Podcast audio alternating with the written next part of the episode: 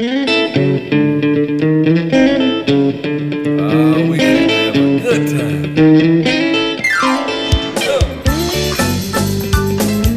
podcast is presented to you by Passion Church, the DeSoto County campus, the fun church in Horn Lake, Mississippi.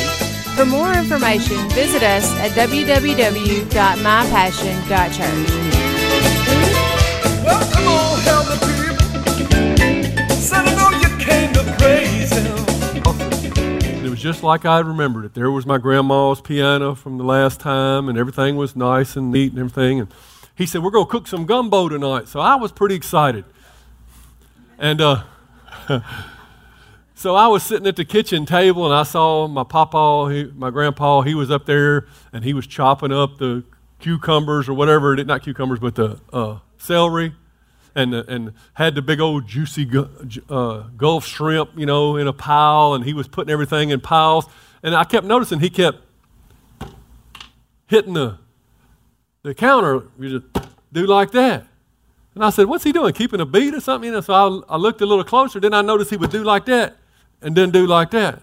I said, What is he doing? So I stood up and I walked over there, and there was little roaches would come up, and he'd hit them and sling them over into the sink and keep on cutting up. And every now and then it's like, Doom. I said, "Wh- wh- What are you doing? He said, Them little boogers trying to get our food.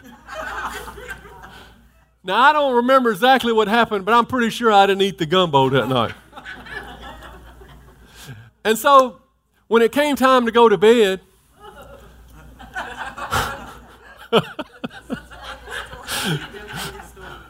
I was going to sleep on the couch. So they got me a blanket and a pillow, and I laid down. It was a nice little couch, living room, nice living room. I said, "We're good. I'm going to get me some, some sleep." They turned off the lights, and everybody went to their rooms. And somewhere along the line, I was laying there and opened my eyes, and and I looked up, and the wall seemed to be moving. And I said, am, am I asleep? Am I dreaming this? Is this an illusion? And so I reached over and I grabbed a lamp and cut it on, and then it was about 10,000 roaches. They were gone.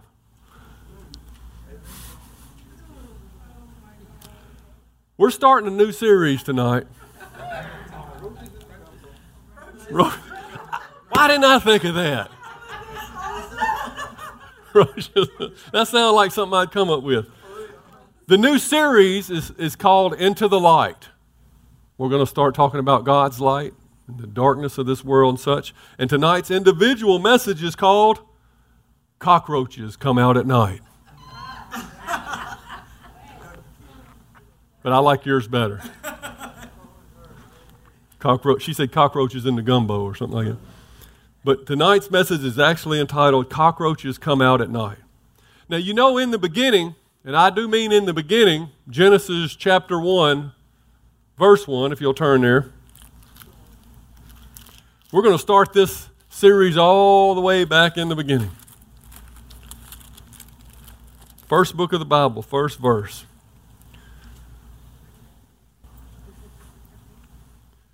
It says, In the beginning, God created the heavens and the earth. The earth was formless and empty, meaning God hadn't got his creative hands in it yet. You know, he hadn't made it the way it was just, it was just like a, a blob of chaos, nothing formed yet. And it said, and darkness, say darkness. Go help me preach tonight. Say darkness. Darkness covered the deep waters. But you know what? Darkness doesn't scare God. God wasn't, ooh, it's dark. Psalms 139 12 says, To you the night shines as bright as the day. Darkness and the light are the same to you. God can see as well in the darkness as he can in the light. And since God would never sin, darkness is no threat, no temptation to him. You know, he didn't create darkness for us to, to have a place to hide in sin. It just ended up that way. 1 John 1 5 says, God is light, and in him there is no darkness at all. I mean, there's nothing but glory emanating from our God. You know, when it says that we abide in the shadow of the Almighty, I imagine that shadow to be full of light because there's no darkness in him. We're abiding in glory, not in the dark place. Wherever God goes, the darkness is expelled. God is not afraid of light. So it says, In the beginning, God created the heavens and the earth, and the earth was formless and empty, and darkness covered the deep of the water. And the Spirit of God was hovering over the waters. And then God said, Let there be light. And guess what? There was light. Hey, when God said it, that just makes it so. And God saw that the light was good. Say, the light was good. Light is a good thing. Yeah, there you go. Then he separated the light from the darkness. You know, he separated light from the darkness in the beginning, and he's going to separate light from darkness in the end. So we better take heed. And I want you to notice God could have left the earth dark. He could have formed it and did whatever he wanted to and left it in the dark. But he chose to make the earth light for us. That's important. Look at your neighbor. Say, don't be a cockroach.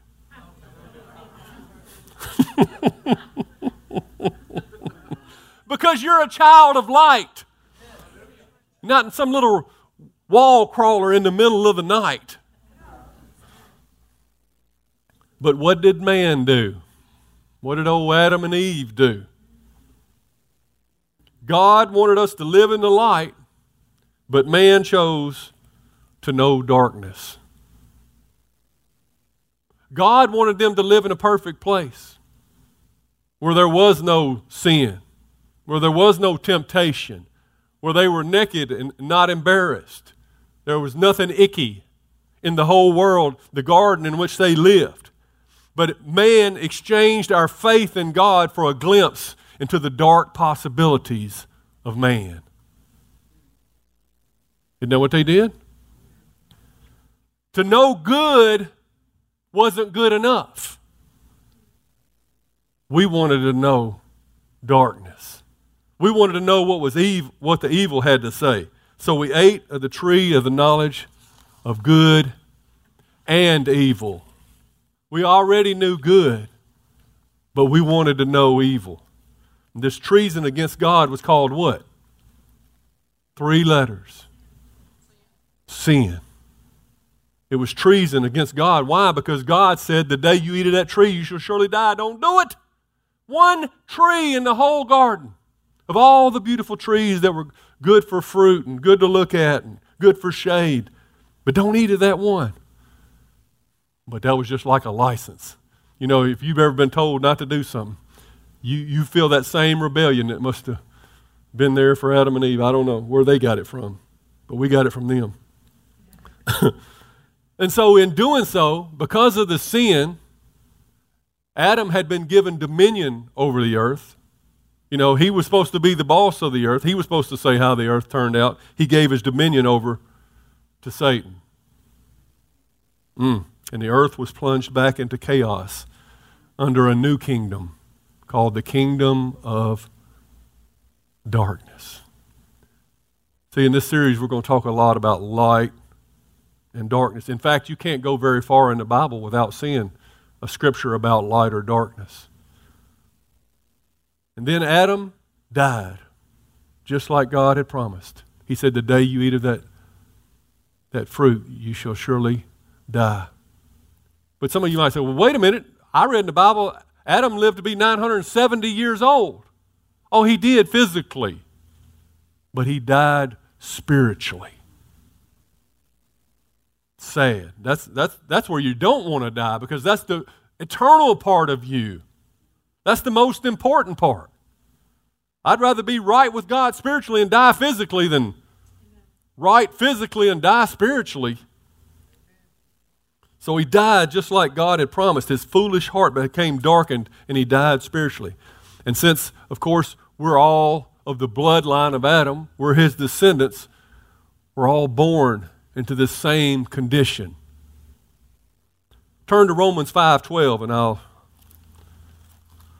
back it up with the Word of God. Romans chapter 5. It says in verse 12, when Adam sinned, sin entered the world. See, there was no sin in the garden previously. Adam's sin brought death. So death spread to everyone, for everyone sinned. See, what Adam's sin and his death did was caused us to be born dead. But it's all right because it didn't take us long to, to die ourselves because we chose sin right off the bat as soon as we was old enough to steal a cookie or something, you know. Right? So so we have all sinned and fallen short of the glory of God, and we can't all just blame it on Adam because we have fallen into the same darkness. Ephesians 2 2, talking to Christians, the church at Ephesus, He's explaining that once you were dead because of your disobedience and many sins. See, we were dead before we became Christians. We were dead spiritually, born dead spiritually, just like Adam. No connection to God.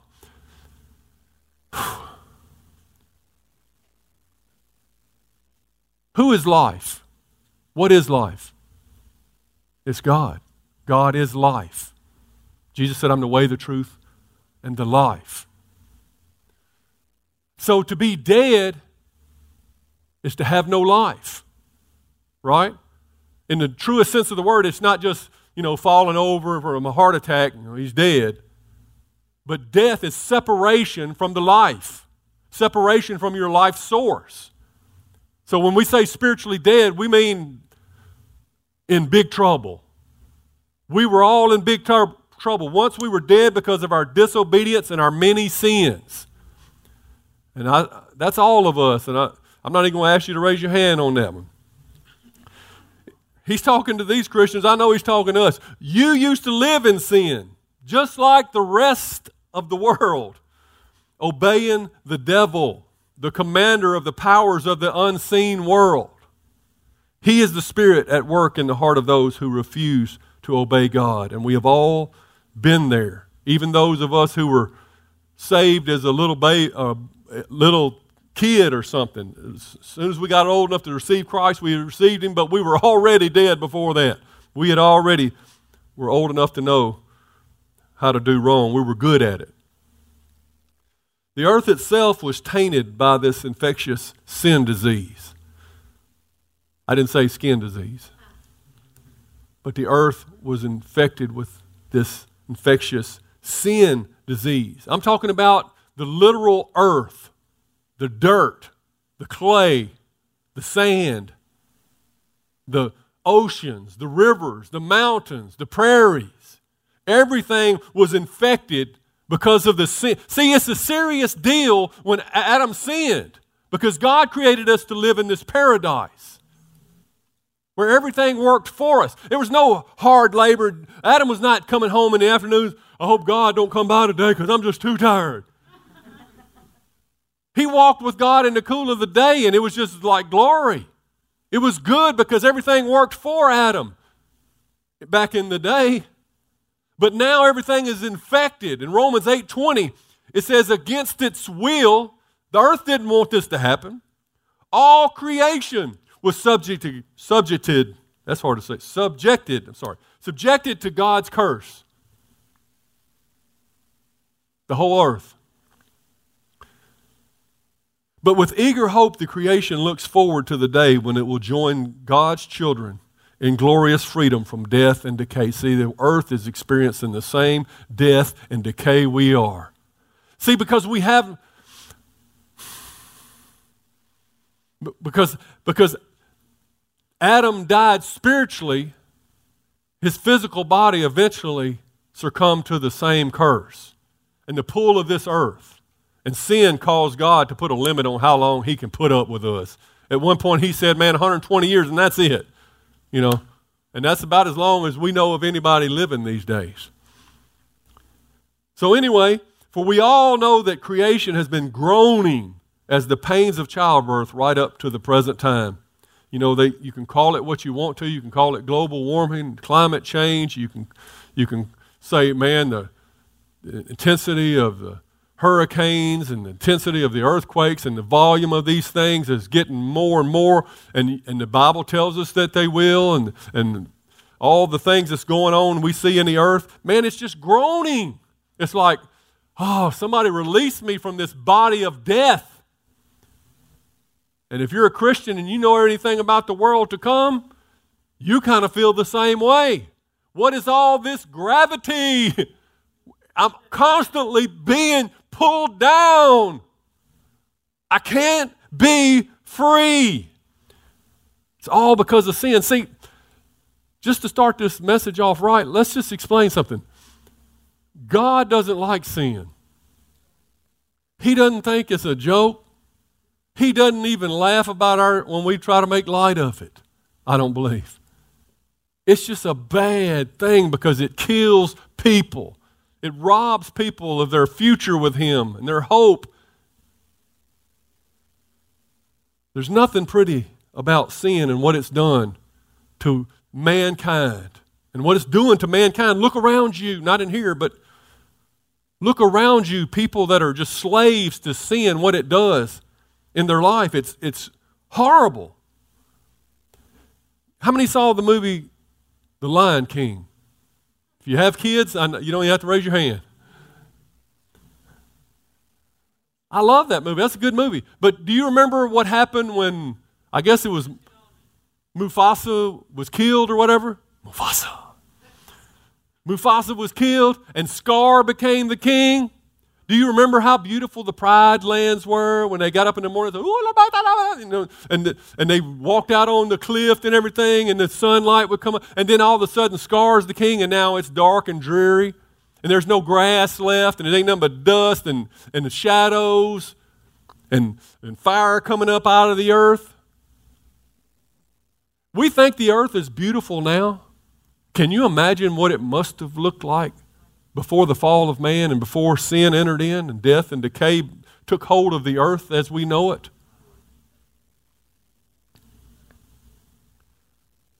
The earth is waiting for the rightful king to come back and to break the power of darkness. And so are we. Just like in the Pride Lands, they were waiting for Simba to come and take control, the Son. We're waiting for Jesus. Hallelujah. You see, God gave man free will, and with it had come the potential for darkness to be inhabited by sin. God created the light, but He also created the day and the night. There was darkness. But He didn't intend for the darkness to be inhabited by sin but because of man's free will to choose evil, that is what, that is what has happened.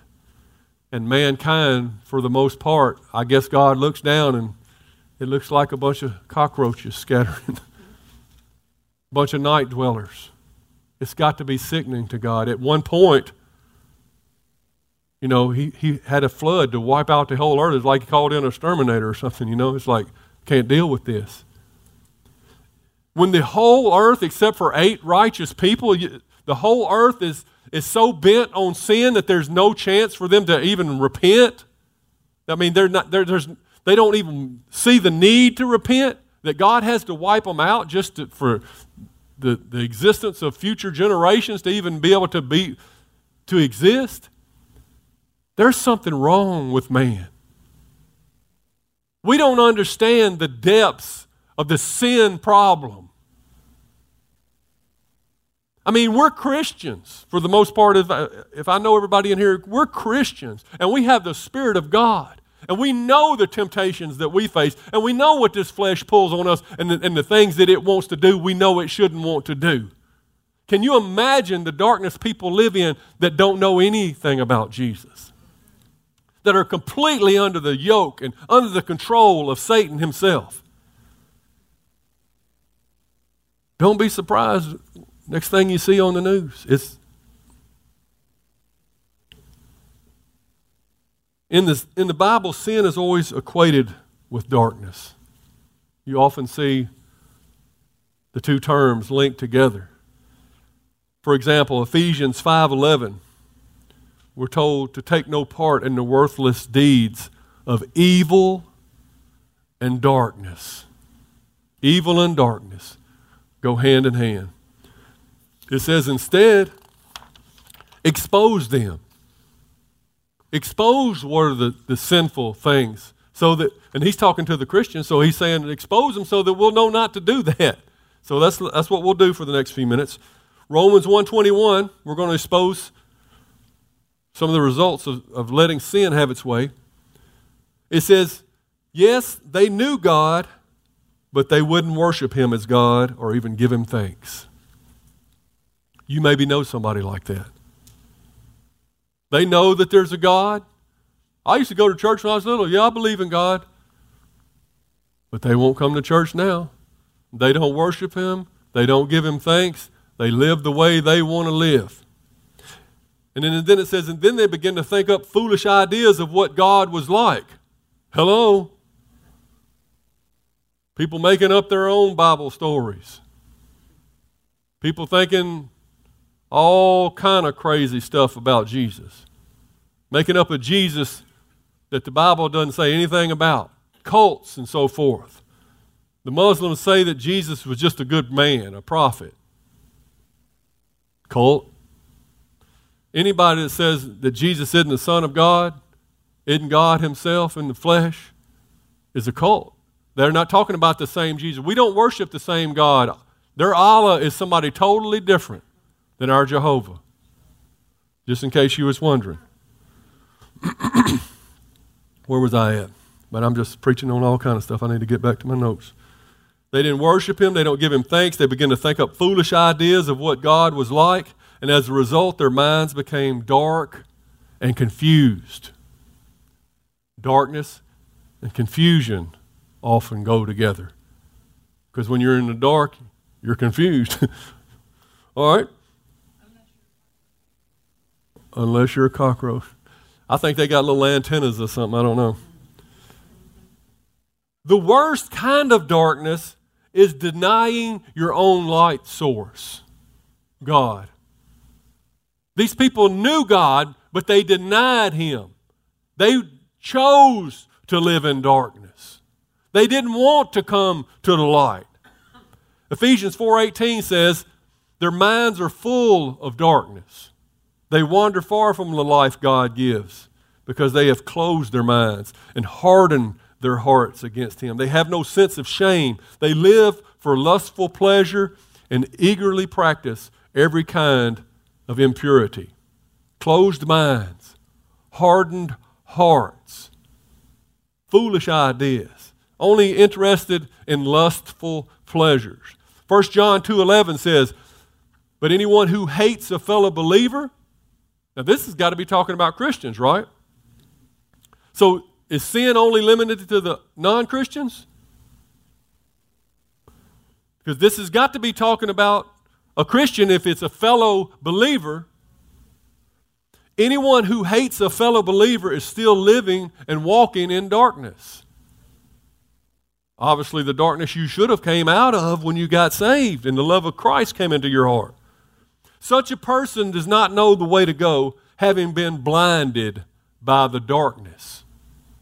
So just because you're a Christian don't mean you're walking in the light. It means the light is available to, the light is available to you. And maybe you once were walking in the light, but you, you can slip back over into darkness because we still battle this flesh. And we still have a nemesis named the devil, who tries to blind us with darkness, harden our hearts, close our mind, keep us dark and confused, to deny our own light source. So if you don't love those around you, if you confess to be a believer, but you got hatred in your heart for another fellow believer, don't fool yourself. You're not walking in the light, you're walking in darkness. You're acting like an unbeliever who, should, who doesn't know any better, but you do. Matthew 6 22. Let's turn to that one. Is any of this making sense?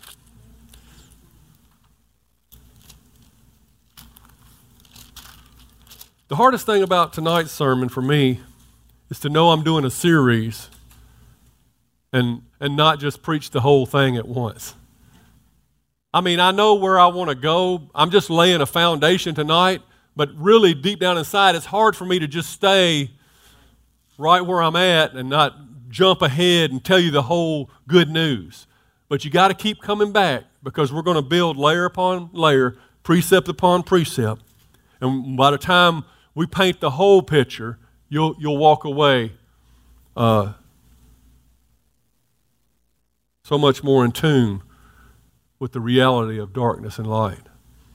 Matthew 6 22. This is Jesus speaking. He says, Your eye is a lamp that provides light for your body. When your eye is healthy, your whole body is filled with light. But when your eye is unhealthy, your whole body is filled with darkness. Say darkness.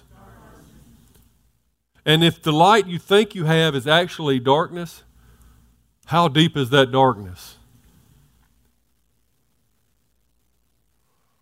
We live in a world where everywhere we lay our eyes, there's an opportunity to look at darkness. And so it's extremely difficult with the media driven society in which we live, the billboards everywhere, the magazines laid out everywhere, the TVs, the cell phones, everything at our disposal. It is extremely difficult, and you have to be extremely diligent to keep your eyes pure.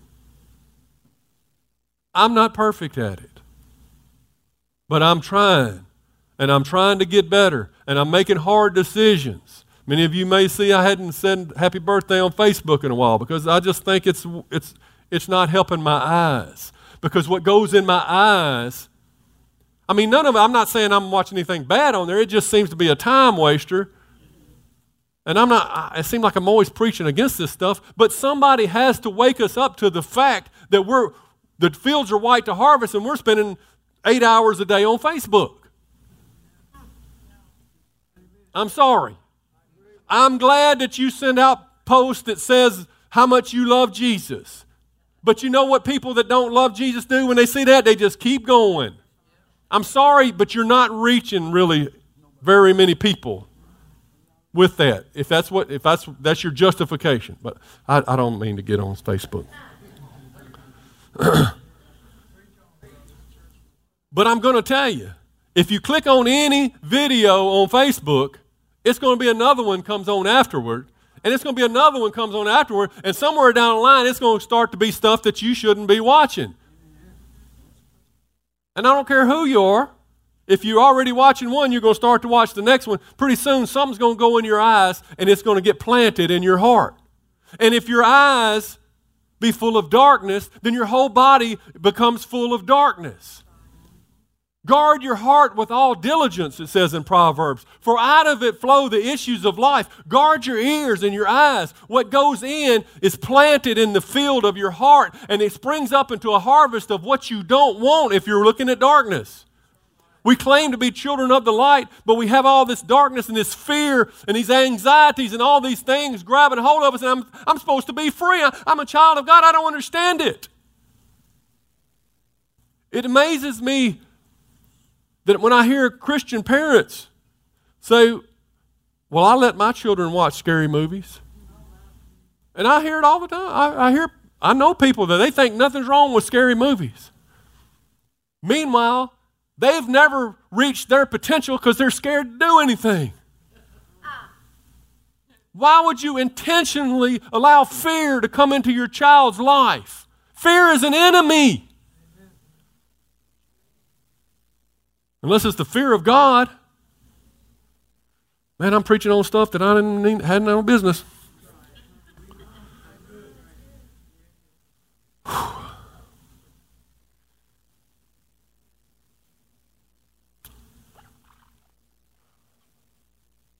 Keep your eyes on the light. This is a lamp unto my path, a light unto my feet. Or is it light unto my path, a lamp unto my feet? This, this is this has many lumens. Right. I'm not saying just go around reading the Bible all day, but don't allow yourself to be sucked into the things of this world. We ha- if we want to be light and salt on the earth, we have to preserve what God has given us. We can't compromise. We can't. you see, God chose a people for Himself. All right, now remember we talked about in the beginning, God created. And He created the earth to be full of light, and He created the garden to be perfect. And man sinned, and darkness swept across the earth, and even the earth itself is groaning. And now the devil and the kingdom of darkness has dominion over the earth.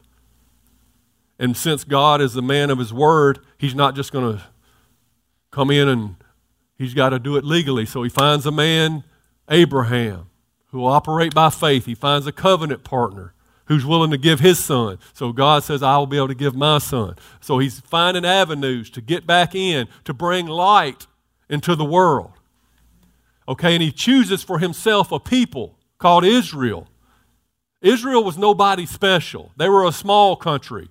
They weren't particularly talented or anything unusual about them. God just chose a people that he could show himself strong in and begin to use them as an example. He could show his light in them and subsequently through them. And through their bloodline, he would bring in to the light the light of the world that would change things forever. See, God has a plan to change this dark world and, and light begin to, to come back. And one day, it will be all light again. It says we'll not even have need for the sun because God's glory itself will be our light. Right? So it's coming. But in the meantime, people are dying in this condition, in this darkness. And so we are to be what? The light of the world. We're supposed to reflect God's glory. Well, anyway, these Israelites, they find themselves in slavery in Egypt. They've been slaves for 400 years, so God goes to set them free. He sends a man named Moses. Now, there's all kind of stories that go on there, but you know there was 10 plagues that God put on the people, the, the Pharaoh of Egypt, to make him release his people. And one of them was darkness. God's people were living in a town called Goshen right beside all the Egyptians and Pharaoh and, and all his group. It says in Exodus 10:21 that the Lord said to Moses, "Lift your hand towards heaven, and the land of Egypt will be covered with darkness so thick that you can feel it."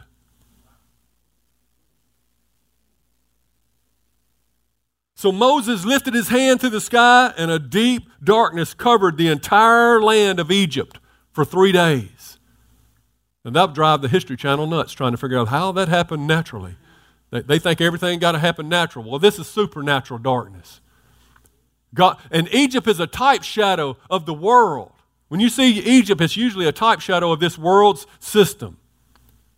And so darkness has enveloped the whole earth, or, or, of the world so to speak, by enveloping Egypt for three days. Three days. I don't know if that has any symbolism towards Jesus being in the tomb for three days and the darkness is so thick that it's palatable because the Messiah is in the tomb. You, you imagine the darkness?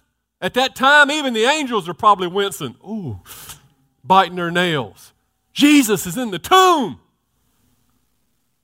But anyway, there's darkness over the land for three days, and during all the time, the people could not even see each other. No one even moved. It's so thick. But it says there was light as usual where the people of Israel lived. There was light in Goshen. God's people can live in the light even in this dark world. It's difficult. I understand. But it's our obligation. It is what the Lord deserves of us to live as lights in this dark world. It's what lost humanity needs is a people that will stand up and be ye separated from the world and shine as lights in this dark generation in which we live. And you weren't called for such a time as this to just fit in. You were called to shine as lights, that people may see your good works and glorify your Father in heaven. Let your light so shine before men. This is what you are called to do. You think, well, I don't do much. I don't know how to preach. I don't know how. You can let your light shine. Everybody can let your light shine. Exodus 13, three chapters later, it says, The Lord went ahead of them. Verse 21 He guided them during the day with a pillar of cloud, and He provided a light at night with a pillar of fire. This allowed them to travel by day or night. God gave them the light in the daytime, and He gave it to them at night. We don't have to walk in the darkness. And then later on, He gave Moses the tablets of stone, the law, the Ten Commandments. It ended up being 613 commandments overall throughout the Torah. 613 laws that man was supposed to understand that they were to obey. It was to help them and to help us, future generations, realize our propensity for darkness. First thing mankind did jumped up, yeah, pr- the pride of, you know, well, I can obey those. I can do that. I can work my way to heaven. But it didn't take long for all of them to realize no, we can't. We can't be something that, that's not in us. We can't be good. We can't be holy without the Holy One in us. We can, apart from God, we can do nothing. We can't obey the law. So the law was our schoolmaster to bring us to the, the light, which is who we'll discuss in a future message. I don't want to give everything away, but it was God's idea. You know, you've heard me say you got to get them lost before you can get them found. That was God's idea first. That's what he did by the law. It showed every man his need for a Savior because none of them could keep it. So get them lost before you get them found because people ain't interested in coming out of darkness if they don't realize they're in darkness. you can just get used to the cockroaches. My grandfather obviously had. Didn't think nothing of it. Mmm.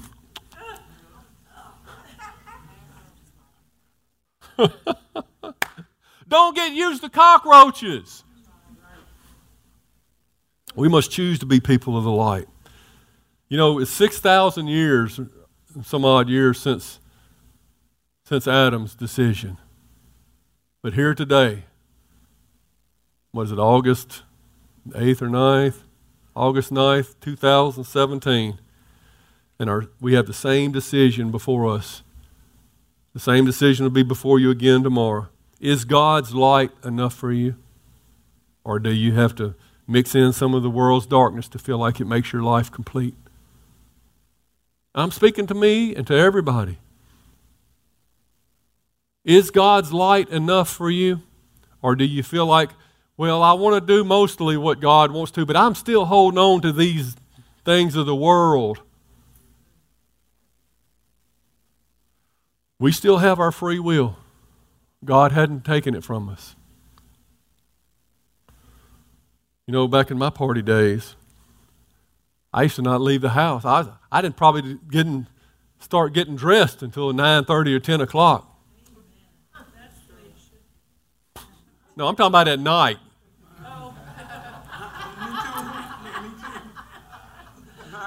In my party days, you know, nothing started happening until 11:30 or 12. And so I, you know, I'd sleep all afternoon as a teenager and get up and you know, 9 o'clock, 9.30, it's time to take a shower and get ready to go out. 1 Thessalonians 5 7 says, Night is the time when people sleep and when drinkers get drunk. I was not a sleeper, I was a drinker. Which one are you? Romans 13 12 says the night is almost gone. And the day of salvation will soon be here. So remove your dark deeds like dirty clothes and put on the shining armor of right living. Jesus is coming back. Do you want it? How do you want him to find you when he comes back? Like a thief in the night at an unexpected hour. Because we belong to the day we must live decent lives for all to see. See, this is, this is common sense. God just breaking it down for us here. Just live a decent life so other people can see your good deeds.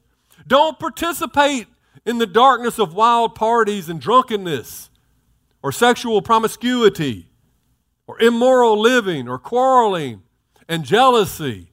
He's breaking it down just to human emotions that control some of our lives. Instead, clothe yourself with the presence of the Lord Jesus Christ. Put on Christ. Put on the light of the world. And don't let yourself think about ways to indulge your evil desires. Don't be cockroach. Look at your neighbor. Say, don't be a cockroach. The good news is that the light always overcomes darkness. I'm going to give you an example. I know you've probably seen this before. All right. Some of you are thinking, but I don't have but just a little light. I've been a Christian just this long or whatever. And cut that off for me. All right, we still got a, we, we got about 95% darkness in here, right? Thank you. There we go. All right, so it's kind of dark in here, and you're thinking, all this darkness, there's 95% darkness in here. If a light were to strike just a little match or something right now, this darkness, this thick darkness would just tear it up. It would consume it, wouldn't it? It would snuff it out.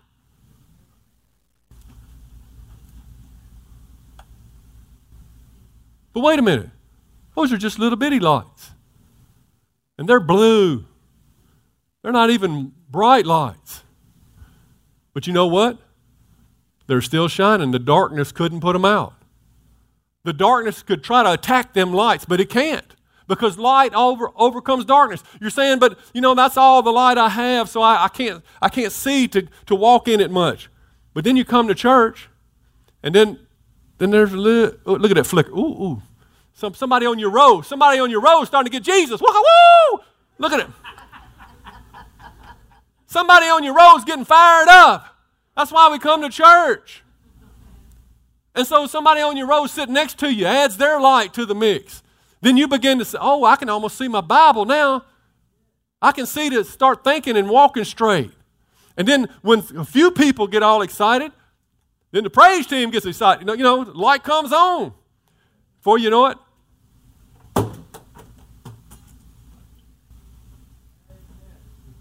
Whoa, whoa, whoa, look at look everywhere.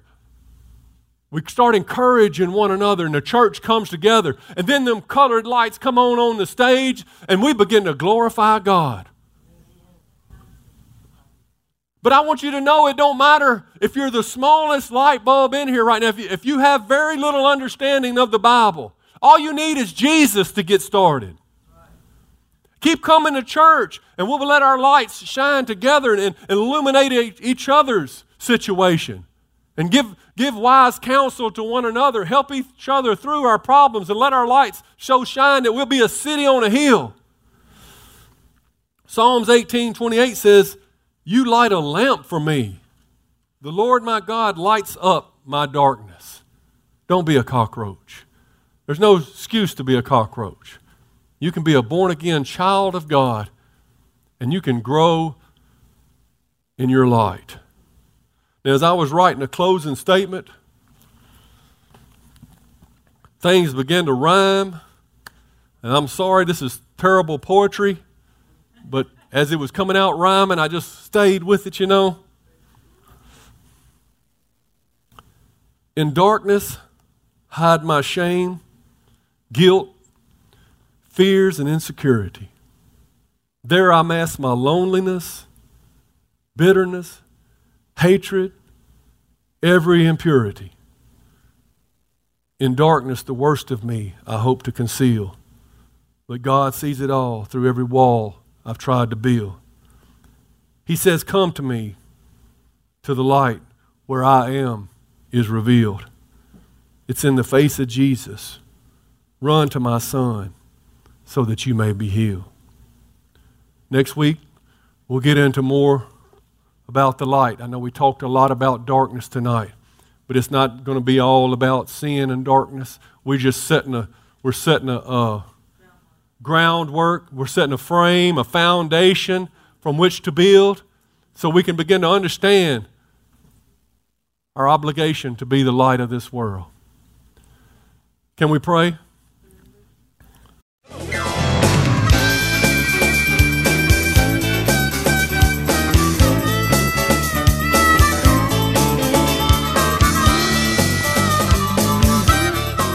Listening to the podcast today. We hope you enjoyed it and that it inspires you to live out God's Word. For more information, visit us at www.mypassion.church.